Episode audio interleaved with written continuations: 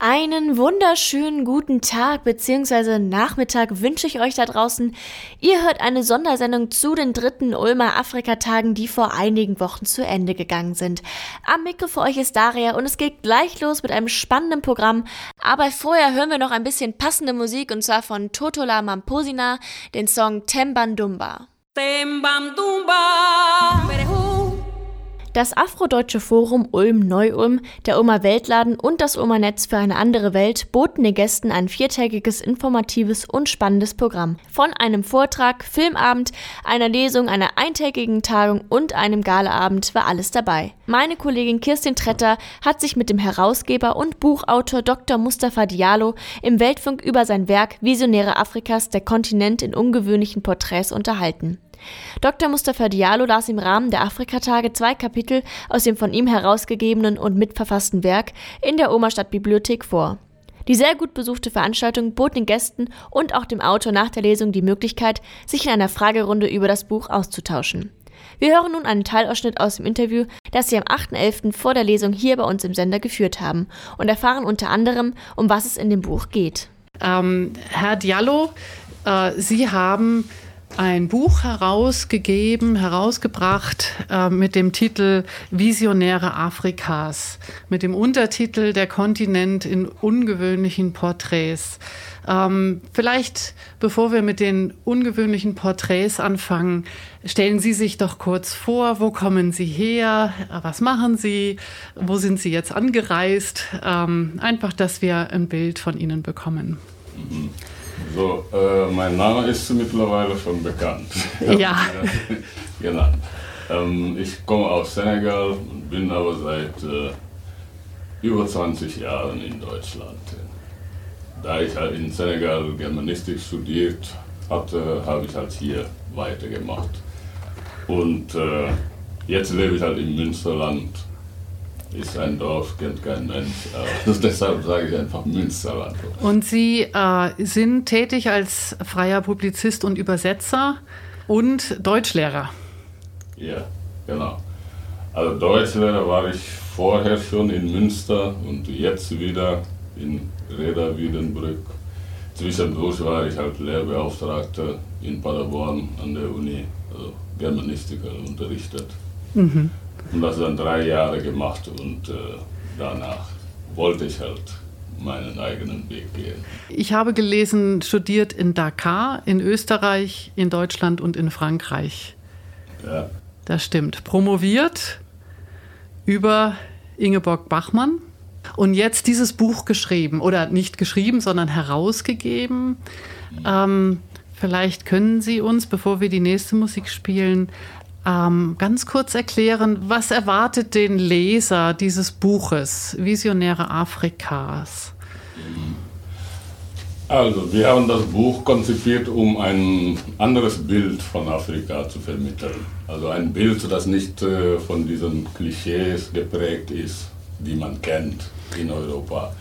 Und deshalb erwartet halt den Leser ein anderer Blick ein anderer auf, Blick. Auf Afrika und äh, ja, erfahren, also sagen wir, die Begegnung halt mit Erfahrungen anderer Menschen, die in Afrika eine große Rolle gespielt haben. Genau, der Blick, den wir, wenn ich wir sage, hier in Europa, in Deutschland häufig haben, das Klischee, dass Afrika Armut, äh, ein von Krisen und Kriegen gebeutelter Kontinent als ob es der einzige ist auf dieser Welt, der von Krisen und Kriegen gebeutelt ist.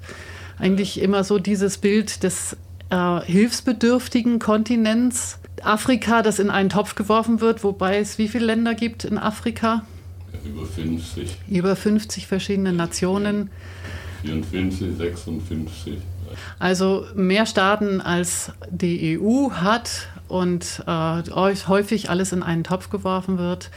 Ähm, über das Buch wollen wir heute reden. Free FM. Die Autoren, die sich beteiligt haben, haben ja jetzt nicht über sich geschrieben, sondern die haben über eine Person geschrieben. Ja. Was, was war die Aufgabe?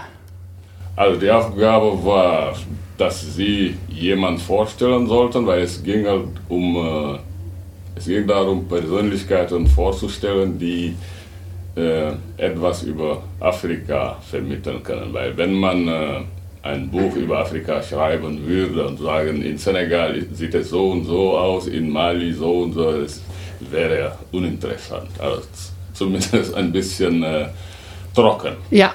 Also haben wir gedacht, es geht am besten, wenn man äh, Menschen vorstellt und über die Erfahrungen dieser Menschen kann man dann etwas über Afrika lernen oder herausfinden äh, aus europäischer Sicht. Und deshalb sollte jeder halt eine Person halt vorstellen und dann sagen, warum er oder sie ihn oder sie für vorbildlich hält und äh, für ja, vorstellungswert sozusagen.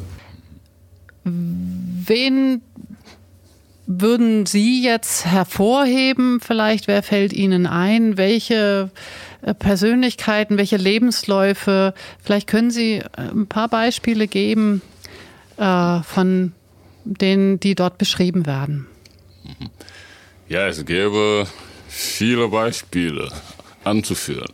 Aber ich fange mal mit äh, Olauda Equiano an, weil ich äh, den Mann ja nicht kannte vor dem Projekt. Und äh, eigentlich sollte ihn jeder Afrikaner kennen. Weil er wurde halt, glaube ich, mit äh, sieben Jahren verschleppt, also von Sklavenjägern. Und so ist er dann in die Karibik gekommen und hat dann halt äh, die, also als wurde versklavt und äh, hat es dann geschafft, sich äh, freizukaufen. Und danach hat er in England die Bewegung für die Abschaffung der Sklaverei äh, beraten, also die Menschen halt in dieser Bewegung beraten, weil sie gedacht haben, dass er mit seinen Erfahrungen den Leuten in Europa besser klar machen könnte, was es heißt, versklavt zu werden. Und so war das auch, weil sein Buch war ein Bestseller. Damals wurde dann schnell übersetzt. Und äh, so hat er halt maßgeblich dazu beigetragen, dass äh, die Sklaverei in England so abgeschafft wurde. Und den Mann kennt man gar nicht. So. Und ich habe so einen äh, Bericht gesehen, einen Dokumentarfilm über ihn, und da hieß es, dass er, äh, weiß ich, die äh, Hafenarbeiter in England zum ersten Mal organisiert hat. Also dass sie sich zusammentaten, um dann ihre Rechte äh, zu fordern. Und das ist sozusagen der Anfang der ja, gewerkschaftlichen Bewegung war halt in England. Und so einen Menschen kennt man in Afrika auch nicht. So. Also tatsächlich nicht nur in, ich sage jetzt mal in Anführungszeichen eigener Sache, sondern ähm, eine gewerkschaftliche Bewegung in England ins Leben gerufen. Ja, weil ich denke, dass er einfach die Sensibilität hatte halt für die Benachteiligung, was mhm. das heißt, wenn man benachteiligt ist und äh, dass er dann deshalb so aktiv war gegen jede Form von Unterdrückung, also die ökonomische oder die körperliche für die Sklaven. Und, ja. ja. Also durchaus eine Person, die nicht bekannt ist, auch hm. nicht unbedingt in Afrika vielleicht sogar bekannt ist. Ja. Ähm, sicherlich auch sehr spannend ähm, vom Lebenslauf her. Äh, auch aus einer Zeit ähm, der Sklaverei und wo auch vieles im Umbruch war hier in Europa. Es sind auch ähm, Porträts von noch lebenden Personen oder von zeitgenössischen Personen mhm. dabei. Haben Sie da noch ein Beispiel? Ja, es gibt den jüngsten ähm, der ist sogar mittlerweile Minister geworden. Also als wir ihn porträtierten, war er kein Minister, war ein normaler Mensch. Weil wir gedacht haben in dem Konzept, äh, dass es nicht darum geht, nur Berühmtheiten halt äh, vorzustellen, sondern auch ganz normale Leute. Und er war halt so einer. Er hatte schon als Kind den Traum, äh, den Zugang zu Wasser für alle zu ermöglichen. und hat dann irgendwann eine Pumpe entwickelt, mit der man ohne, äh, ohne Öl und ohne Elektrizität halt Wasser kriegen kann. Und äh, das hat er halt geschafft und dafür hat er auch einen Preis bekommen in Belgien oder in der Schweiz. Und äh, so ist er halt auch in seinem Land bekannt geworden und äh, dann zum Minister ernannt worden irgendwann. Ja. Wir haben jetzt schon ein bisschen über die äh, Visionäre Afrikas gesprochen. Jetzt haben wir ja ein paar Beispiele der Männer gehört. Ähm, als Moderatorin steht es mir jetzt zu, und der Herr Diallo wollte es sowieso tun, auch ein paar Frauen zu nennen, die in dem Buch äh, porträtiert werden. Das ist ein Saraunia.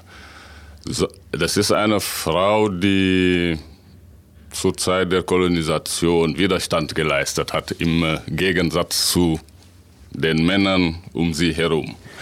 Weil die französische äh, Armee halt so übermächtig war, dass die Männer gesagt haben, also die Könige, gesagt haben, also, dass es keinen Sinn macht. Es wäre Selbstmord, äh, Widerstand zu leisten.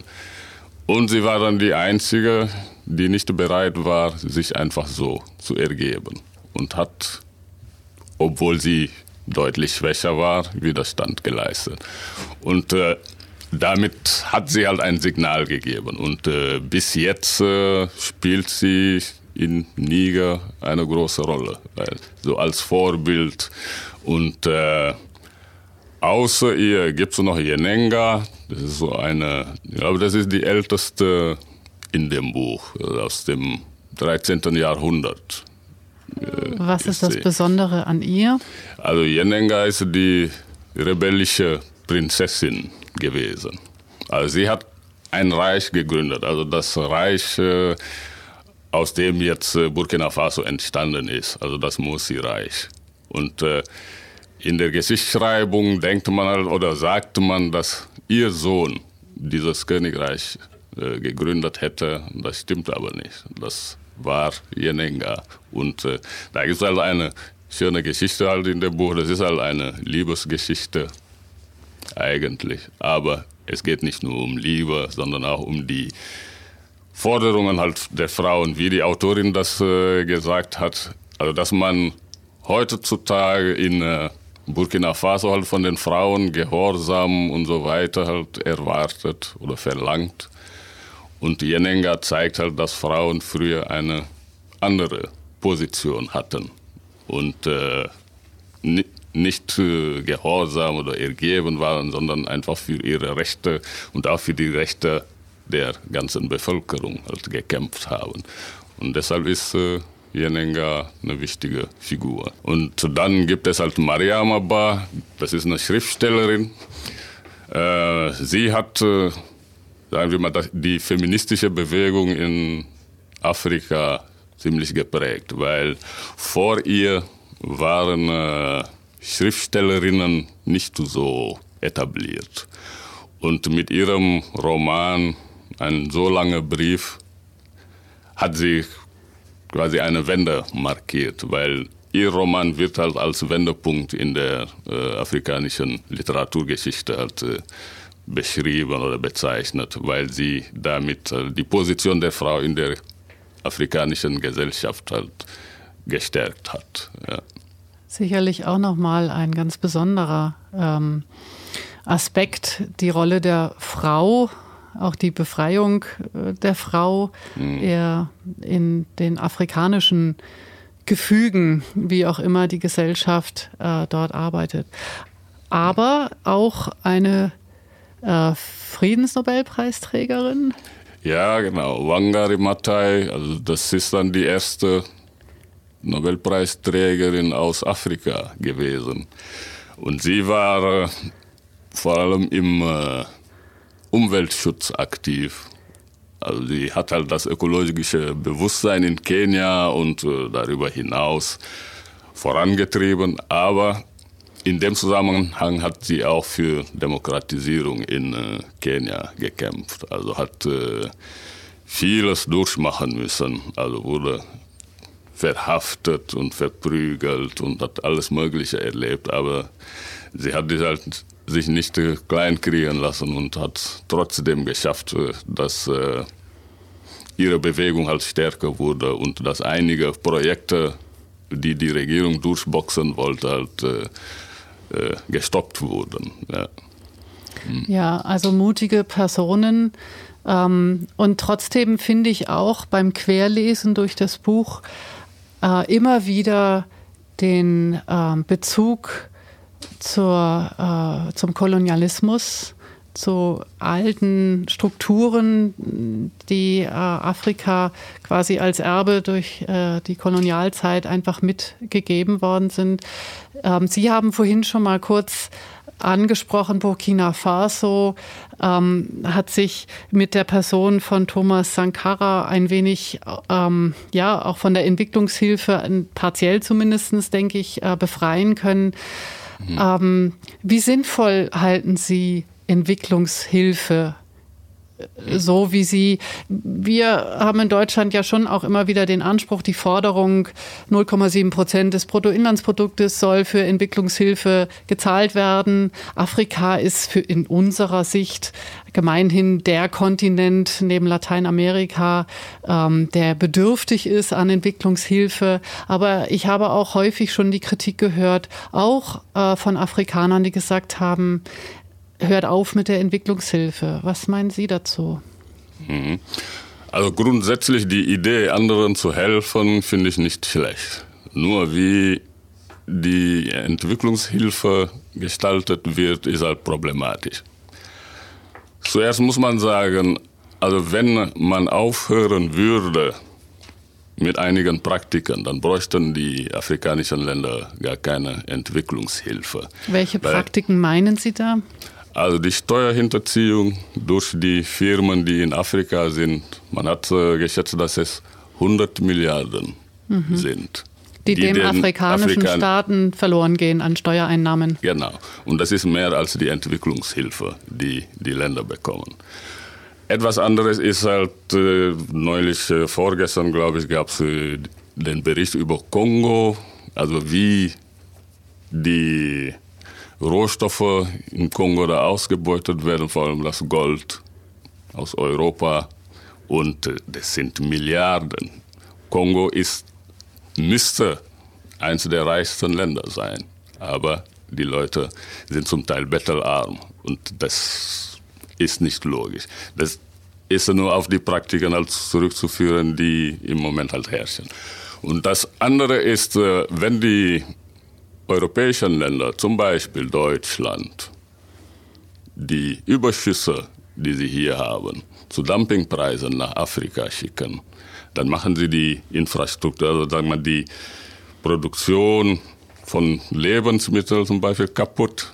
Also ich habe gehört, als ich äh, in Saarbrücken war bei einer Lesung, dass die Milch aus Saarbrücken nach Senegal kommt als Milchpulver.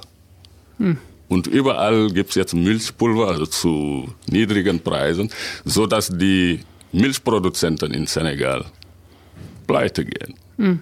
So. Und äh, diese Praxis, das braucht man nicht. Also das brauchen die reichen Länder gar nicht. Also das heißt, die anderen haben wenig und das wenige, was sie haben, macht man ihnen kaputt, indem man das Land halt mit äh, Überschüssen halt überflutet. Und es gibt halt schlimmere äh, Formen dieser Praxis. Zum Beispiel Hühnerrücken, Hühnerfüße, Schweinepfoten. Das war so äh, die letzte Erfindung. Schweinepfoten werden nach Afrika exportiert, weil kein Mensch die hier ist. Das ist Müll. Ja. So. Und dann exportiert man das nach Afrika, ganz billig. Und die afrikanischen äh, Produzenten von Hühnern oder von Fleisch bleiben auf ihren Waren sitzen. Und wenn man diese ganzen Sachen einfach nicht mehr tun würde, dann bräuchte man gar keine Hilfe halt äh, zu leisten. Weil das ist halt die andere Seite von Hilfe. Als Hilfeempfänger kann man nicht so stolz sein.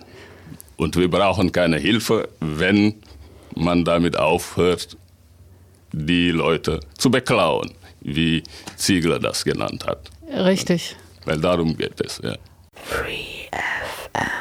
Ja, wir haben kurz äh, über die Ungleichheit, die, äh, ja, der Sinn und Unsinn von Entwicklungshilfe gesprochen. Sie haben eben Jean Ziegler ähm, schon erwähnt.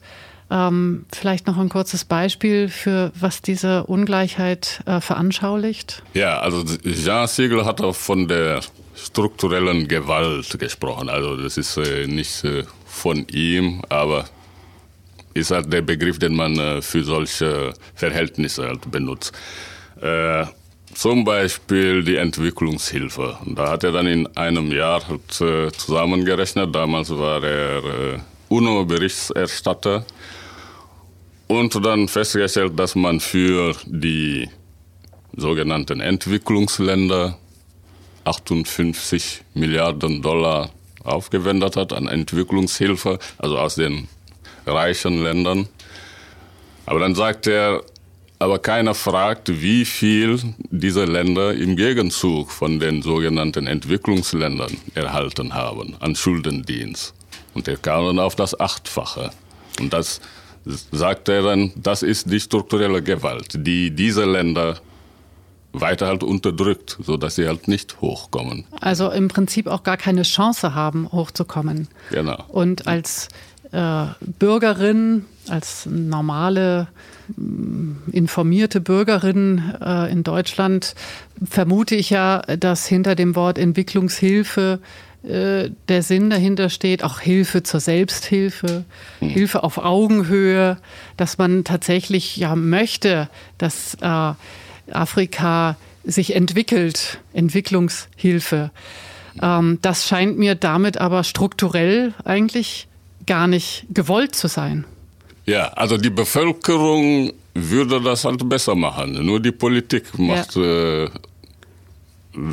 alles kaputt, also was man sich äh, so wünschen würde. Ja, also, also direkte Interessen, genau. äh, politische Interessen, wirtschaftliche Interessen, ja. die man für die eigene, vielleicht auch eben für die heimische Wirtschaft in Deutschland, in der EU äh, mhm. oder auch in den Industrieländern. Afrika ist ein großes Depot an vielen Rohstoffen, an viel Reichtum. Ähm, vielleicht kann man die Frage durchaus stellen, ob es gewollt ist, ein entwickeltes, ein reiches Afrika tatsächlich, ein selbstständiges Afrika zu haben. Jetzt habe ich aber zum Abschluss auch noch mal eine Frage an Sie. Was würden Sie sich wünschen, wenn Sie äh, einen Wunsch frei hätten von, äh, von uns weißen Deutschen ähm, im Umgang mit Afrikanern, mit Schwarzafrikanern hier in Deutschland? Ja, dass die Leute versuchen, sich einfach unvoreingenommen mit äh, den Afrikanern oder mit Afrika zu beschäftigen. Und auch mit dem Bewusstsein, dass sie durchaus etwas von Afrika lernen können. Zum Beispiel, wenn Merkel sagt, Multikulti ist gescheitert, dann muss man fragen, warum? In Afrika leben wir alle in multikulturellen Gesellschaften und mehreren Sprachen und so weiter. Und es funktioniert. So. Und äh, deshalb wäre es halt wichtig, wenn die Menschen hier so ein bisschen kritischer über sich und äh, über die Situation nachdenken würden. Weil die Weltordnung ist krank und das müssen die Menschen halt erkennen und versuchen etwas zu machen.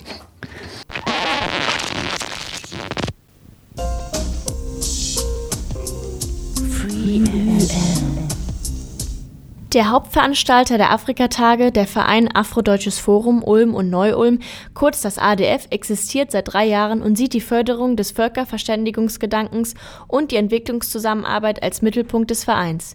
Dazu schließt sich unmittelbar die Förderung des Dialogs zwischen Menschen mit afrikanischen Wurzeln und der deutschen Mehrheitsgesellschaft. Ziel des Afrodeutschen Forums ist die Verständigung, Begegnung und das interkulturelle Lernen, Vorurteile abzubauen und einen kulturellen Austausch zu ermöglichen. Zudem will das ADF im Rahmen der Gemeinnützigkeit Möglichkeiten, eine partnerschaftliche Zusammenarbeit zwischen den Ländern Afrikas und Deutschland zu fördern. Ich habe mich mit Friedrich Hervé Lienbeb, dem Mitbegründer und Schriftführer des Afrodeutschen Forums, über die Aufgabe des Vereins unterhalten. Herr Lien, vielleicht stellen Sie unseren Hörern und Hörern erst einmal das Afrodeutsche Forum, kurz das ADF, vor. Ja, ADF, das ist ein Verein, also ein Zusammenschluss von Menschen, mit afrikanischen Wurzeln, ja, die in der Region Neu-Ulm und in, auch in Ulm wohnen. ADF, das sind auch unsere äh, Sympathisanten. Ich rede da von den Anhängern, die uns bei unseren Aktionen, bei alles, was wir veranstalten, unter, unterstützen. Und ähm, ich hoffe, ich vertue mich jetzt nicht, aber ich glaube, Sie waren das, die am ersten Tag der Afrikatage für mich etwas ganz Prägnantes gesagt haben. Ich zitiere jetzt einfach mal, ich hoffe, es waren Sie auch. Ähm, wir sind einfach Menschen, wir wollen zeigen, dass wir Menschen sind. Ähm, würden Sie sagen, dass das die Kurzzusammenfassung äh, von der Aufgabe des Vereins für Sie ist oder wie würden Sie diese definieren? Also die Aufgabe des, des Vereins ähm, besteht darin, dass wir ein anderes Bild Afrika hier zeigen wollen. Also nicht das Bild, was wir häufig äh, in den Medien äh, zu sehen bekommen, sondern ein anderes Bild, ja, im Sinne von es gibt Menschen in, in Deutschland mit afrikanischen Wurzeln. Mittlerweile sind auch viele Deutsche, deutsche Stadtbürger, die hier arbeiten, die hier Steuer zahlen, die nicht vom Sozialamt leben. Da sind Ärzte, da sind Ingenieure, das, also wirklich äh, Leute, die auch eine Ausbildung haben. Manche sind Freiberufler, aber man nimmt sie nicht wahr.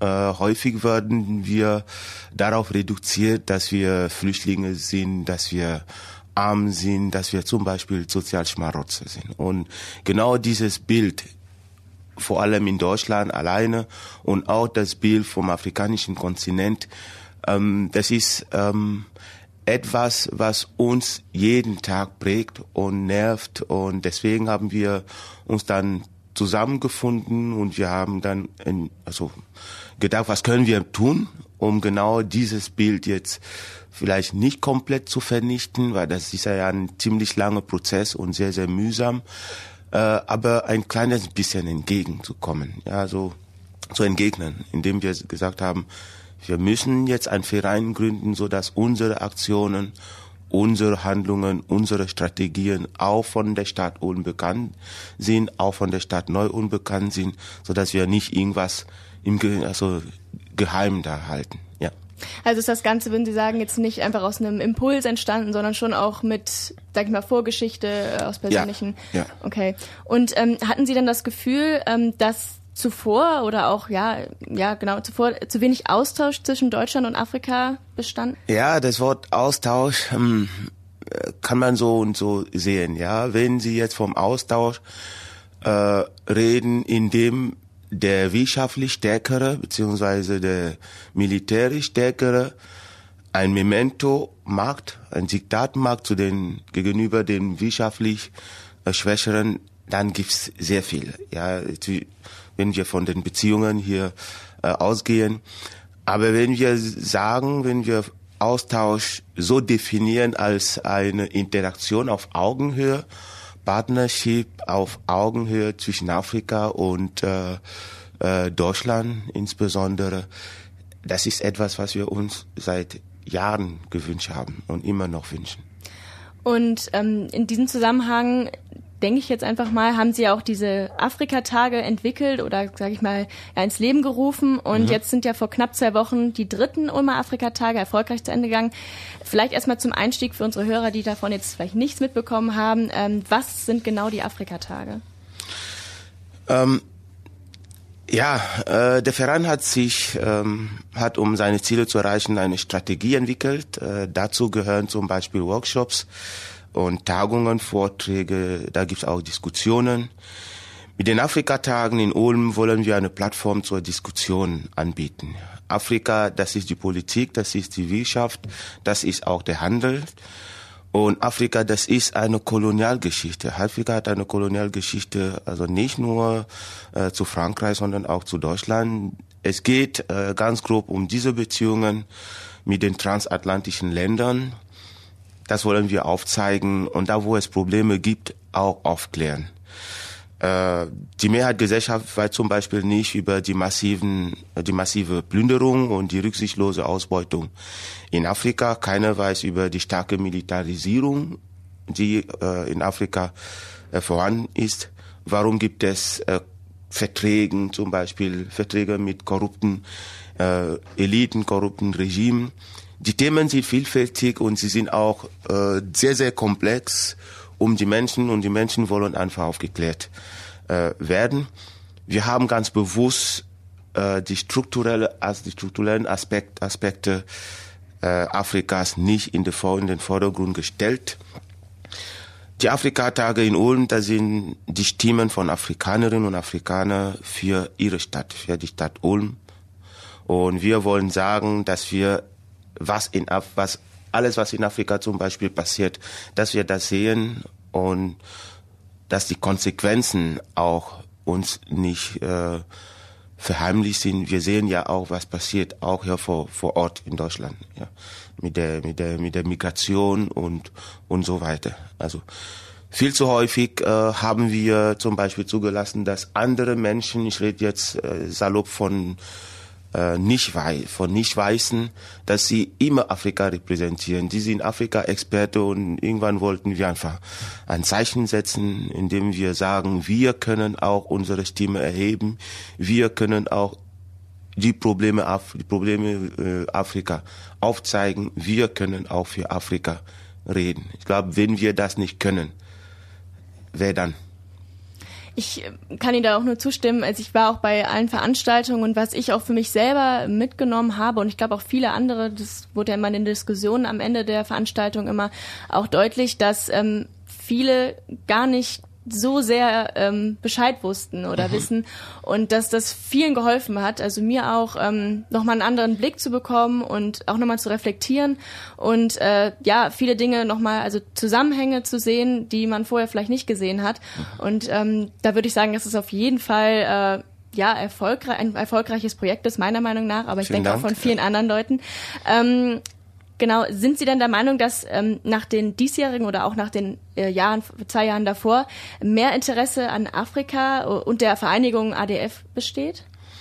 Äh, Ihre Frage hat äh, zwei Aspekte. Interesse an Afrika, Interesse an ADF. Ähm, Interesse an Afrika gab es schon viel, viel früher. Ja, offiziell, das wissen Sie bestimmt, ähm, wurde ja während der Berliner Konferenz äh, der Wett, den Wettlauf um Afrika eröffnet. Ähm, Afrika wurde in Deutschland aufgeteilt. Gab es viele äh, Kolonialmächte, die dann in Afrika gegangen sind und sich dort einfach Grenzen aufgezogen haben. Also das Interesse war immer groß. Und äh, vor kurzem war in einer Fachzeitschrift äh, Folgendes zu lesen. Ich zitiere. 2017 ist das Afrika-Jahr in Deutschland und in der EU. Afrika ist das Schwerpunktthema der, Deutsch, der deutschen äh, G20-Präsidentschaft und insbesondere für die Afrikapolitik der deutschen Bundesregierung gibt's ja jetzt bereits äh, den sogenannten Marshallplan mit Afrika. Am Anfang haben sie von Marshallplan für Afrika äh, gesprochen. Irgendwann haben sie für ersetzt durch mit also Marshallplan mit Afrika, in dem eine kleine, klare Strategie für die nachhaltige Entwicklung Afrikas entwickelt wurde. Und die Afrikatage 2017 haben dann äh, eine andere Wahrheit äh, ans Licht gebracht, was tatsächlich hinter diesem Marshallplan sich verbirgt. Und zwar, es geht einfach um die Positionierung in Deutschland in dem afrikanischen, in dem afrikanischen Markt und das auf Kosten der Afrikanerinnen und Afrikaner. Äh, jetzt das Interesse an, an dem Verein. Ich würde jetzt schätzen, dass die, dieses Interesse ist sehr, sehr groß geworden. Der Verein existiert schon offiziell seit ungefähr drei äh, Jahren. Wir wissen, wir sind in der Region noch bekannter geworden, auch durch die, die Medien und vor allem durch unsere Kompetenzen, durch unsere Bereitschaft, äh, alle Themen rund um Afrika zu übernehmen. Diese Verantwortung haben wir uns einfach gestellt, aber natürlich auch durch unsere Präsenz in der Gesellschaft. Also wir scheuen uns auch nicht mehr. Wir kriegen immer wieder Einladungen von Schulen, von anderen Organisationen, um die Themen Afrika vorzutragen.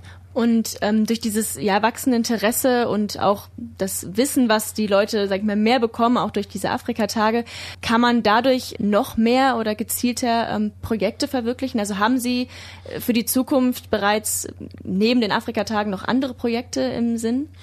Ja, wie gesagt, der Afrika, die Afrikatage, das ist ja nur eine unserer Strategien. Wir haben auch Äh, zum Beispiel in der Stadt Neu-Ulm haben wir dieses Jahr, in, auch im Juni war das, haben wir den neuen Neu-Ulmer Afrika Think Tank eröffnet, organisiert. Die erste Veranstaltung haben wir bei der Sparkasse in Neu-Ulm gemacht und wir wollen genau an, also auch dort weiter äh, aktiv werden. Ähnlich äh, zu den Afrika-Tagen. Wir sind präsent an Schulen und bildungsaffine Einrichtungen, um genau unsere Themen dort auch zu platzieren, zu positionieren. Wir wollen jetzt auch sehr, sehr stark in Richtung Entwicklungszusammenarbeit gehen. Wir haben ein großes Projekt, zum Beispiel in Kenia. Äh, uns fehlt im Moment nur das Geld, um das zu realisieren. Es geht äh, darum, Frauen dort äh, die Möglichkeit zu geben, auch in die Schule, Schule zu gehen, ja, weil Bildung ist ja das A und O und es gibt in vielen afrikanischen Ländern äh, jetzt nicht, ich rede jetzt nicht von der neuen Generation, sondern von der alten Generation noch äh, Bildungsbedarf und das wollen wir versuchen genau zu schließen, diese Lücke. Jetzt gibt es ja Sie als Verein, das ADF, um sich, sag ich mal, einzusetzen für, für, den, für den besseren Dialog, sag ich mal, auch zwischen dem Kontinent Afrika und Deutschland oder ja, Verbesserungen, was die Zustände in Afrika angeht. Aber was wünschen Sie sich konkret von der Bundesregierung? Mehr Engagement? Ähm, wo sehen Sie die Aufgaben vielleicht auch auf beiden Seiten? Die Bundesregierung hat ja, äh, beziehungsweise waren die Vorreiter für äh, in der EU für den Abschluss von verschiedenen Verträ Verträgen, also Handelsabkommen mit Afrika. Und ähm, diese Handelsabkommen ähm, haben aus afrikanischer Sicht jetzt keine positive positive Konsequenzen. Ja, das bringt uns nichts mit auf auf dieser auf dieser Grundlage mit Europa zu zu zu konkurrieren beziehungsweise nur eine einheitliche Markt, einen einheitlichen Markt äh, zu, zu eröffnen. Ähm, ich würde sagen, es wäre besser gewesen, wenn die Leute vor Ort unterstützt äh, werden, ähm, wenn die Landwirtschaft vor Ort unterstützt wird, wenn zum Beispiel ähm, die Fischerei dort unterstützt wird. Wir haben bei den sogenannten Economic Partnership Agreement, das sind diese Handelsabkommen mit der EU. Äh, diese Handelsabkommen haben einfach dazu geführt, dass es keine Zölle mehr gibt. Äh, viele Länder Afrika haben sich jahrelang dagegen gewehrt und irgendwann mal mussten sie einfach einsehen, dass sie gegen eine starke EU ähm, nichts tun können. Sie haben dann, wie sagen wir das auf gut Deutsch, sind eingeknickt. Sie sind eingeknickt und jetzt werden sie einfach von Produkten aus Europa überflutet. Ja, äh, man kennt das jetzt, wenn man googelt, äh, man schaut sich den alten Markt, äh, Tomatenmarkt in Ghana und man schaut sich genau diesen Markt heute. Man findet kaum noch regionale Produkte. Es gibt nicht nur, es gibt massive, also massiv, sehr, sehr massiv Tomaten aus, aus Holland, aus Spanien und, und so weiter. Oder äh, Händchen, äh, wir nennen die Händchen de, de, des Todes, die findet man überall. Ja. Und eine derartige äh, Politik, ein derartiger Handel mit Afrika führt einfach dazu, dass die Menschen keine Lebensgrundlage mehr, mehr haben und andere Wege suchen, um ja äh, weiterleben zu können. Ein Weg ist ja bekannt, äh, der Weg über Libyen über, oder über Marokko nach, nach Europa. Und ich würde mir wünschen, dass ähm, unsere Politiker, vor allem in Deutschland, das auch publik machen, weil es für mich wäre das unvorstellbar, dass sie davon nicht wissen. Äh, es gibt ja viele andere äh, Oppositionsparteien, die das immer wieder laut sagen, werden aber nicht zugehört. Also würde, ich würde mir wirklich wünschen, dass die Politik in Deutschland das, diese Problematik erfasst und vielleicht eine andere Afrikapolitik äh, ins Leben ruft. Das ist ja auch ähm, auf jeden Fall ähm, bei mehreren Veranstaltungen der Afrikatage äh, deutlich geworden. Und äh, was Sie auch ähm, sagten, weil viele fragten sich, okay, was, was kann ich denn jetzt tun? Das ist ja so aussichtslos. Und was Sie auch gerade schon sagten, man sollte ja, das sag ich mal, spread the word. Man sollte auf jeden Fall mit Leuten reden, ähm, genau. die darüber informieren ähm, und einfach, ja, sich, sag ich mal, selber informieren und Ja. ähm, wie kann ich mich, also Sie haben ja eben schon gesagt, Sie haben äh, nicht, Sie haben ja dieses Projekt in Kenia, ähm, dafür fehlt Ihnen aber noch ähm, Geld. Wie kann ich mich jetzt als Bürger konkret einbringen? Ähm, kann man dem Afrodeutschen Forum einfach beitreten oder gibt es äh, die Möglichkeit von einfach nur zu spenden? Klar, also wer bei dem eingetragenen Verein ADF äh, selbst mitwirken will, kann an unsere Sitzungen. Ja, wir haben häufig jeden Monat einmal eine Sitzung. Jeder kann drei teilnehmen. Die Sitzungen sind auf Deutsch. Äh, es besteht immer die Möglichkeit, auch auf Englisch oder auf Französisch zu übersetzen für die Leute, die äh, Deutsch nicht verstehen. Und ganz wichtig, ähm, nicht schüchtern sein, einfach anquatschen und sich einbringen. Wir, sagen- wir sagen immer, wir beißen nicht. Ja. Ähm, der Jahresmitgliedsbeitrag beträgt 25 Euro äh, und für Familien 35 Euro. Und wer sich noch unsicher äh, ist, kann auch erst einmal Gastmitglied, Gastmitglied werden und die Sitzungen besuchen, um ein Gespür dafür zu bekommen, was wir machen, wie wir, wie wir agieren und ob die Strukturen äh, zu einem einfach passen. Der Verein ist offen für, für, für, für alle und also nicht nur für, für Afrikaner oder Afrikanerinnen. Herr Lian, bei uns hat der Gast immer das letzte Wort. Ähm, haben Sie noch etwas Wichtiges zu sagen, was ich jetzt vielleicht irgendwie, äh, gut, das ist wahrscheinlich ganz viel gibt es noch zu sagen, aber irgendwie was, was unsere Hörer unbedingt noch wissen sollten, was Sie noch haben, was, wo Sie denken, okay, das könnte ich jetzt noch irgendwie loswerden? Ja, ähm, was wir uns als Verein erhoffen, äh, an, des, an, der, an erster Stelle, ähm, dass unsere Botschaften, die wir versuchen immer zu vermitteln, dass sie auch bei den Leuten ankommen und wichtige Momente äh, des Umdenkens einfach erzeugen. Zweitens äh, erhoffe ich mir, dass die Zusammenarbeit mit unserem Partner fortgesetzt wird. Und drittens, das ist für uns auch besonders wichtig, Thema Geld. Wir wünschen uns noch mehr Sponsoren, weil im Verein arbeiten wir alle ehrenamtlich und äh, das kostet uns Zeit. Diese Zeit versuchen wir reinzubringen, aber so viel Geld haben wir nicht und ohne Sponsoren sind wir nicht in der Lage, eine Veranstaltungsreihe wie die Afrika-Tage zu organisieren, wo wir äh, Prominente ein, einladen, äh, Bekannte, also Le Leute mit sehr viel ähm, Expertise zu verschiedenen Themen rund um Afrika haben. Diese Leute kosten uns natürlich Geld, sie müssen hier übernachten und so weiter. Deswegen wünschen wir uns noch mehr Sponsoren und zu guter Letzt ähm, erhoffe ich mir natürlich, dass die Ulmer und Neu-Ulmer beziehungsweise die afrikanische Diaspora aktiv wird. Äh, denn wir sind alle gefordert, hier unser Engagement zu, zu beweisen. Es gibt ein Sprichwort, äh, der besagt, einer allein kann das kein Dach tragen. Ja. Das wäre äh, ein Appell an die, an die Ulmer Gesellschaft, an die Neu-Ulmer Gesellschaft. Kommen Sie zu uns. Das ist eine Plattform, die wir anbieten. Diskutieren Sie mit uns. Was sind Ihre Wünsche? Das wollen wir kennen. Und welche Themen würden Sie sich irgendwie an, als Prio sehen? Ja. Ja, vor allen Dingen, weil das Thema uns ja mittlerweile alle angeht und ähm, denke ich mal, das ist auch eine gute Chance jetzt gewesen, nochmal dazu aufzurufen.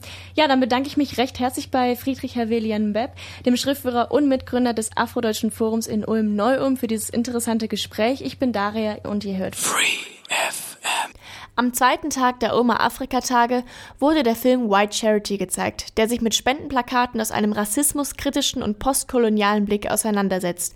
Es wurde in dem Film kritisiert, dass Menschen aus afrikanischen Ländern durch die Spendenplakate in ein gleichbleibendes negatives Licht gestellt werden und sich diese Bilder von dem vermeintlich armen und ungebildeten Afrikaner dadurch in unsere Köpfe einzementiert hat. Nach dem Beitrag entfachte eine Diskussion, da viele Menschen die Botschaft Spenden ist schlecht nicht verstehen konnten. Was Vertreter des Afrodeutschen Forums und auch andere Zuhörer darauf zu erklären versuchten, war, dass man eine Zusammenarbeit auf Augenhöhe bevorzugt und durch die Spenden der Afrikaner immer unter dem weißen europäischen Individuum steht. Dadurch wird der strukturelle Rassismus gegenüber Afrikanern nur noch weiter unterstützt. Der Film machte deutlich, dass man versuchen muss, nicht mehr nur einfach zu spenden, sondern eine Zusammenarbeit auf Augenhöhe zwischen Afrika und beispielsweise Europa zu schaffen. Die dritten Ulmer Afrikatage wurden mit einem gut besuchten Vortrag von Herbert Löhr im Club Orange im Einsteinhaus eingeläutet. Der ehemalige Maschinenbautechniker Herbert Löhr hat mit Auslandserfahrungen und der Mitarbeit im Aktionszentrum Arme Welt e.V. Tübingen bereits ratifizierte Freihandelsabkommen wie zum Beispiel NAFTA und deren Auswirkungen auf Märkte und Menschen genauer analysiert. Er sprach über das EPA-Handelsabkommen zwischen der EU und Afrika, was mit einer Diskussionsrunde, die mal leise und mal laute Töne anschlug, endete. Zunächst erstmal, was genau ist das EPA-Abkommen? Hinter der Abkürzung verbirgt sich das Wirtschaftsabkommen Economic Partnership Agreement zwischen der EU und Afrika. Dieses Abkommen steht für die Freihandelszone zwischen der EU und den 48 AKP-Staaten, also den afrikanischen, karibischen und pazifischen Staaten. Unterzeichnet wurde das Abkommen bereits 2000 in Benin. Die konkreten Verhandlungen laufen seit 2002. Ziel des Abkommens war die Förderung der Wirtschaft zwischen beiden Kontinenten und die sich daraus resultierende Reduzierung von Armut in Afrika. Durch dieses Wirtschaftsabkommen fallen Import- und Exportzölle weg. Dadurch wird der freie Warenhandel ermöglicht. Während des Vortrags kritisierte Löhr das Abkommen, da es zusammengefasst die afrikanischen Länder in eine noch viel größere Armut stürzt. Beispielsweise geraten die Kleinbauern in den afrikanischen Staaten in Not, ihre Ware an Afrikaner zu verkaufen, da diese die günstigere Tomate aus Italien natürlich bevorzugen.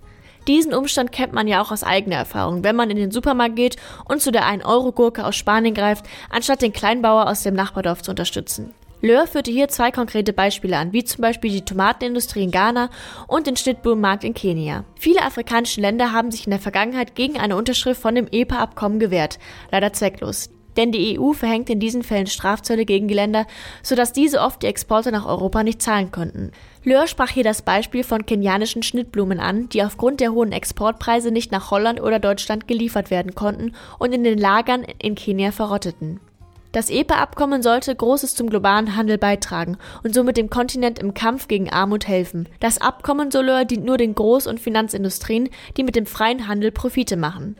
Es wird außerdem von Löhr angeführt, dass die Arbeit von Entwicklungsministerien durch diese Art von Wirtschaftsabkommen ins Nichts verlaufen, da die afrikanischen Industrien nur Verluste machen und die Menschen von ihren Waren nicht mehr leben können. Das Beispiel des Tomatenbaus ist hierbei sehr anschaulich. Durch den Warenfluss zwischen Europa und Afrika importieren Großkonzerne aus Italien Tomatenprodukte nach Ghana, die dort im Handel günstig erhältlich sind.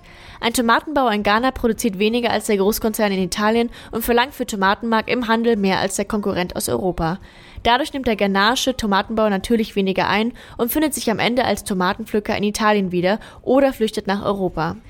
Die EU spricht immer wieder davon, dass sie die Migration aus Afrika eindämmen will. Jedoch entstehen genau durch diese Abkommen Flüchtlingswellen, da zum Beispiel Bauern in Afrika keine Perspektive mehr in ihrem Land haben. Löhr fordert außerdem, dass Freiräume für afrikanische Industrien beibehalten werden müssen, um faire Bedingungen zu schaffen. Es ist wichtig, dass der Wettbewerb an zweiter Stelle stehen muss und die traditionelle Landwirtschaft in Afrika an erster steht.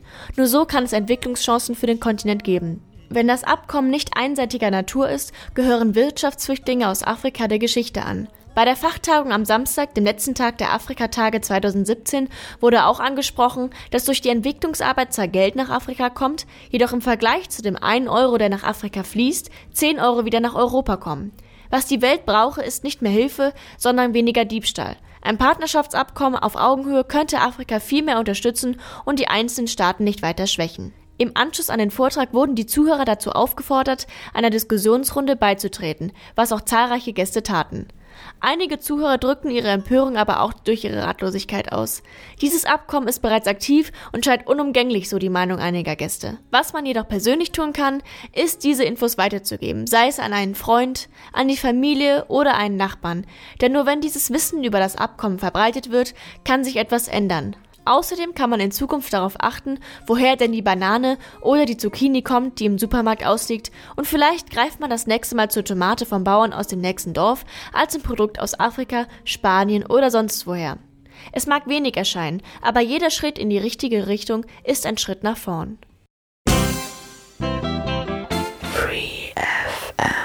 Der letzte Tag der Veranstaltungsreihe wurde mit einer eintägigen Tagung abgerundet, bei dem es mehrere Vorträge von den renommiertesten Afrika-Spezialisten gab. Angesprochen wurde der sogenannte Marshallplan mit Afrika und andere Handelsbeziehungen der EU mit Afrika. Außerdem sprach der Referent Lawrence Odoro Sapong über die Rolle der afrikanischen Diaspora in Deutschland.